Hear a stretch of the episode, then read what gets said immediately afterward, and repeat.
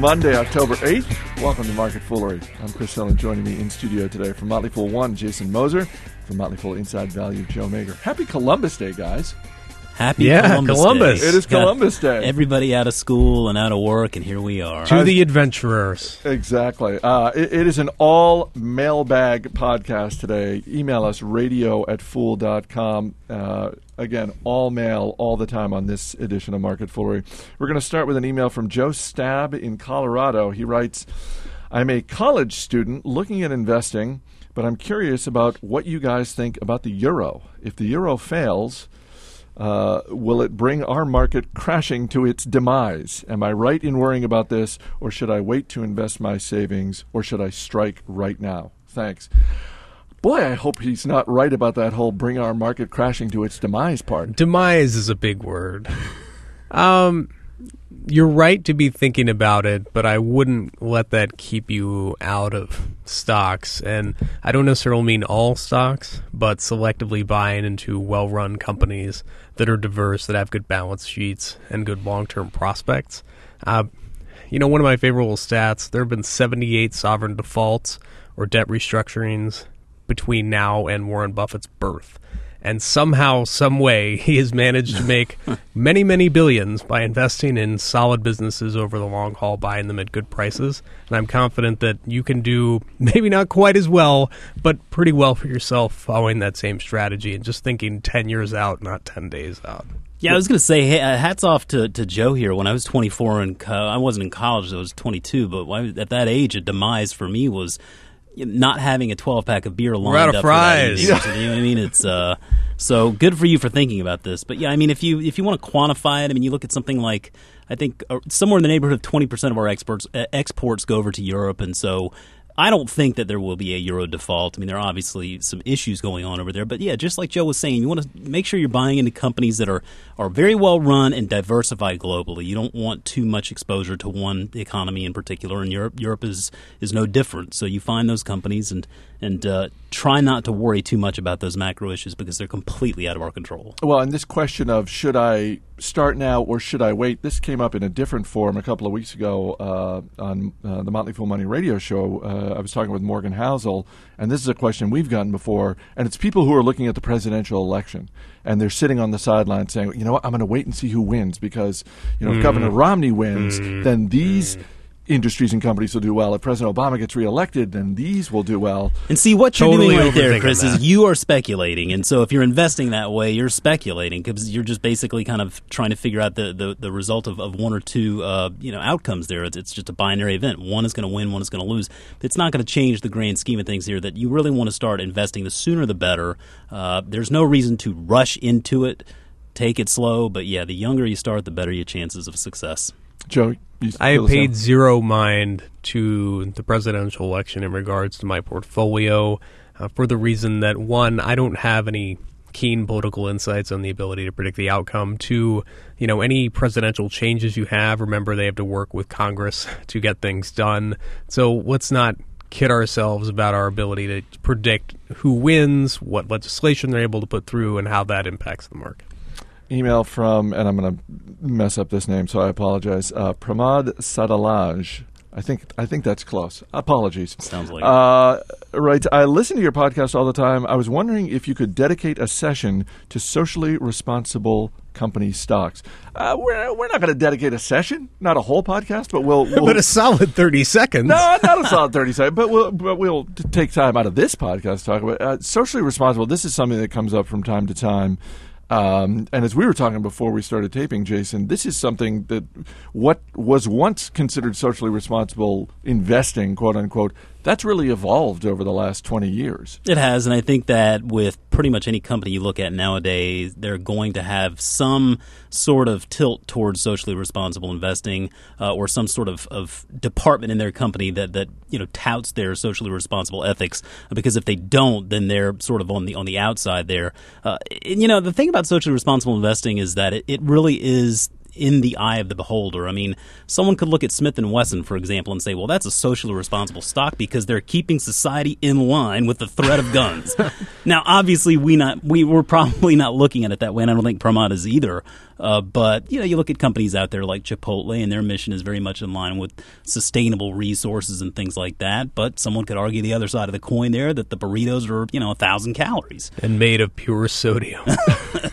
well, and and and to that point, Joe, I mean, yeah, once upon a time. Uh, there were socially responsible, quote unquote, uh, mutual funds that basically said, hey, we don't invest in liquor, we don't invest in cigarettes, tobacco of any kind. We don't invest in guns. Therefore, we're a socially responsible fund. But again, a, a whole lot more complicated today. Yeah, it is. I mean, there's an interconnected world here, right? So Chipotle is very responsible compared to its restaurant brethren, but the trucks that move Chipotle product from point A to point B, you know, they're not running on sunshine and rainbows. They're running on gasoline, which is obviously not uh, a net positive for us. And I get excuse me, questions all the time on the inside value discussion boards about, you know, whether our ideas are vetted from a socially responsible standpoint, and the answer is no. And the reason is I don't think you want me making social responsible judgments on your behalf because I don't have the same values as a as any other individual person. and I think that's true for everyone. And you know, you have to think through your own individual lenses for what works for you.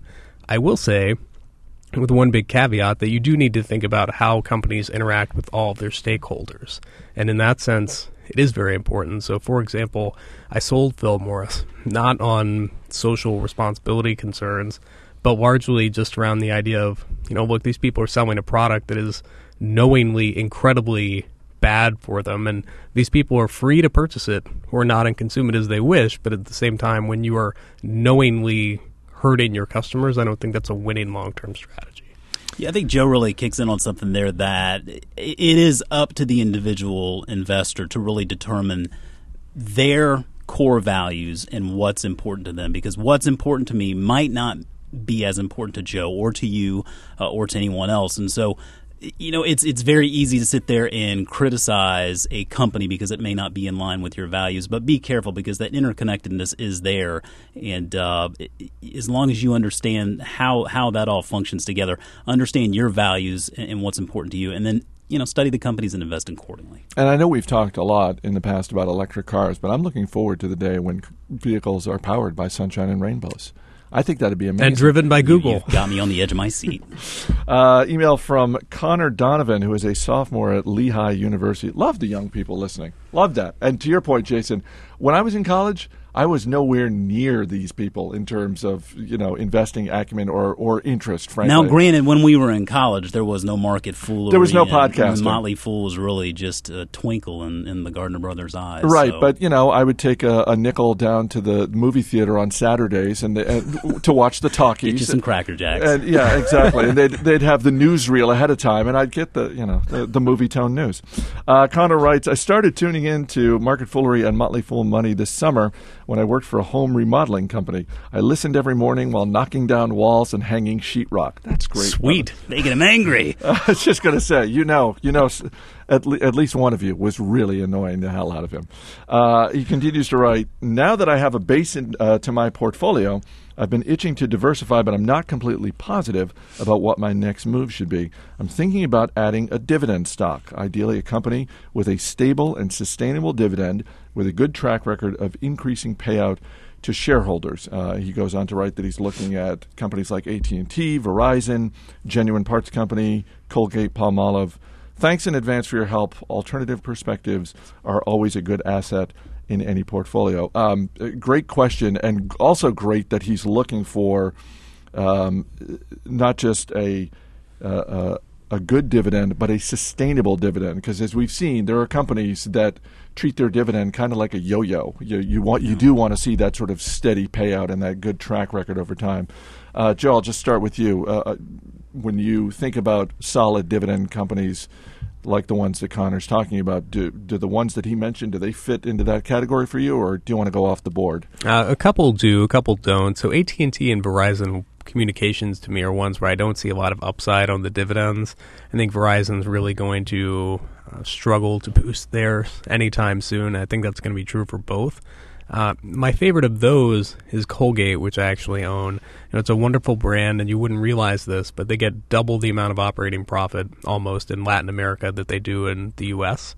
Um, Colgate is a huge international enterprise, and when we went on our honeymoon, we're often kind of far flung places on the other side of the world, and you know they had Colgate in these tiny little shops. Not many other American brands, but you'd see Colgate uh, and selling very well. And these are consumer products that you know you get in early, and people have lifetime consumer product preferences like things with toothpaste.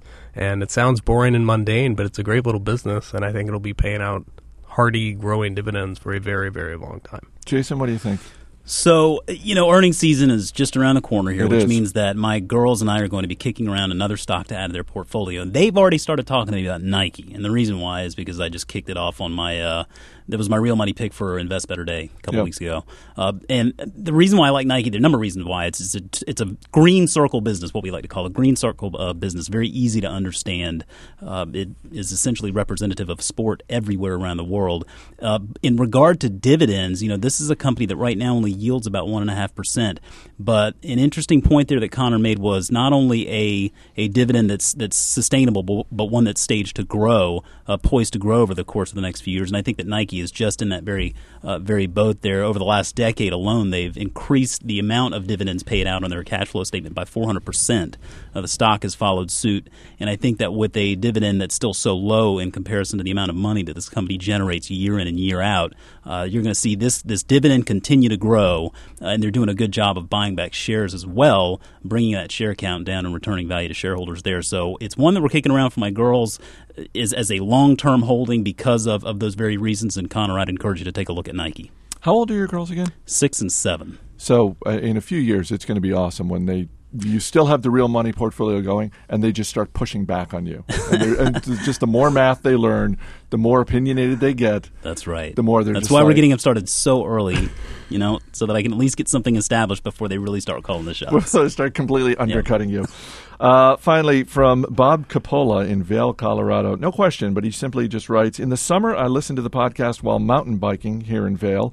In the winter, I skin up to the top of Vail Mountain and ski down with powerful lights. But, guys, I miss the extra banter at the end of the show, which you used to include.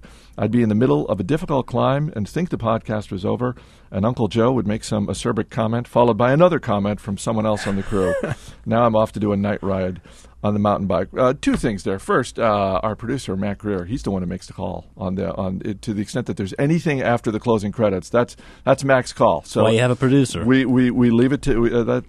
the funny outtakes. We, we leave it to I'm sure Mac would agree with that. Uh, we leave it to Mac's discretion. Uh, the, my second point: Am I the only one concerned that Bob is listening while he's on a mountain bike? It sounds dangerous. I was just gonna say, like my sister listens to Motley Fool Money every weekend when she goes for a run, but she's running. That's I, I- for some reason I just feel like on a mountain bike. Let me put it this way: What's whose safety do we fear for more? Bob's when he's out on a mountain bike, or Connor when he's just just wailing around with a big hammer, knocking down walls. or the cop who listens to the show gets out and you know beats the crap out of people and hops back in the car. I, I, I, I think We talked about that one last we week. did, we did, but I think no, he's he's leaving the podcast. He's not. Let, let's be clear: we're not talking about a police officer who's listening to the podcast while he's doing his job. While he's driving his patrol car, he's listening to it instead of the radio. Then he pauses it, And I, and I shouldn't say what he- beats the crap out of. gonna I mean say- detains a suspect. exactly. uh, Big keeps- difference there. keeps the law and order. That's a whole separate thing. These are people who are engaged in, you know, Walking the dog and jogging, I get. Mountain biking, man, you better be really Bold. careful. be safe, Bob. Just for the love of God, be safe. All right, Joe Magyar, Jason Moser, guys, thanks for being here. Thanks. As always, people on the program may have interest in the stocks they talk about, and the Motley Fool may have formal recommendations for or against. So don't buy or sell stocks based solely on what you hear. That's it for this edition of Market Foolery. Our producer is Mac Greer. I'm Chris Hill. Thanks for listening. We'll see you tomorrow.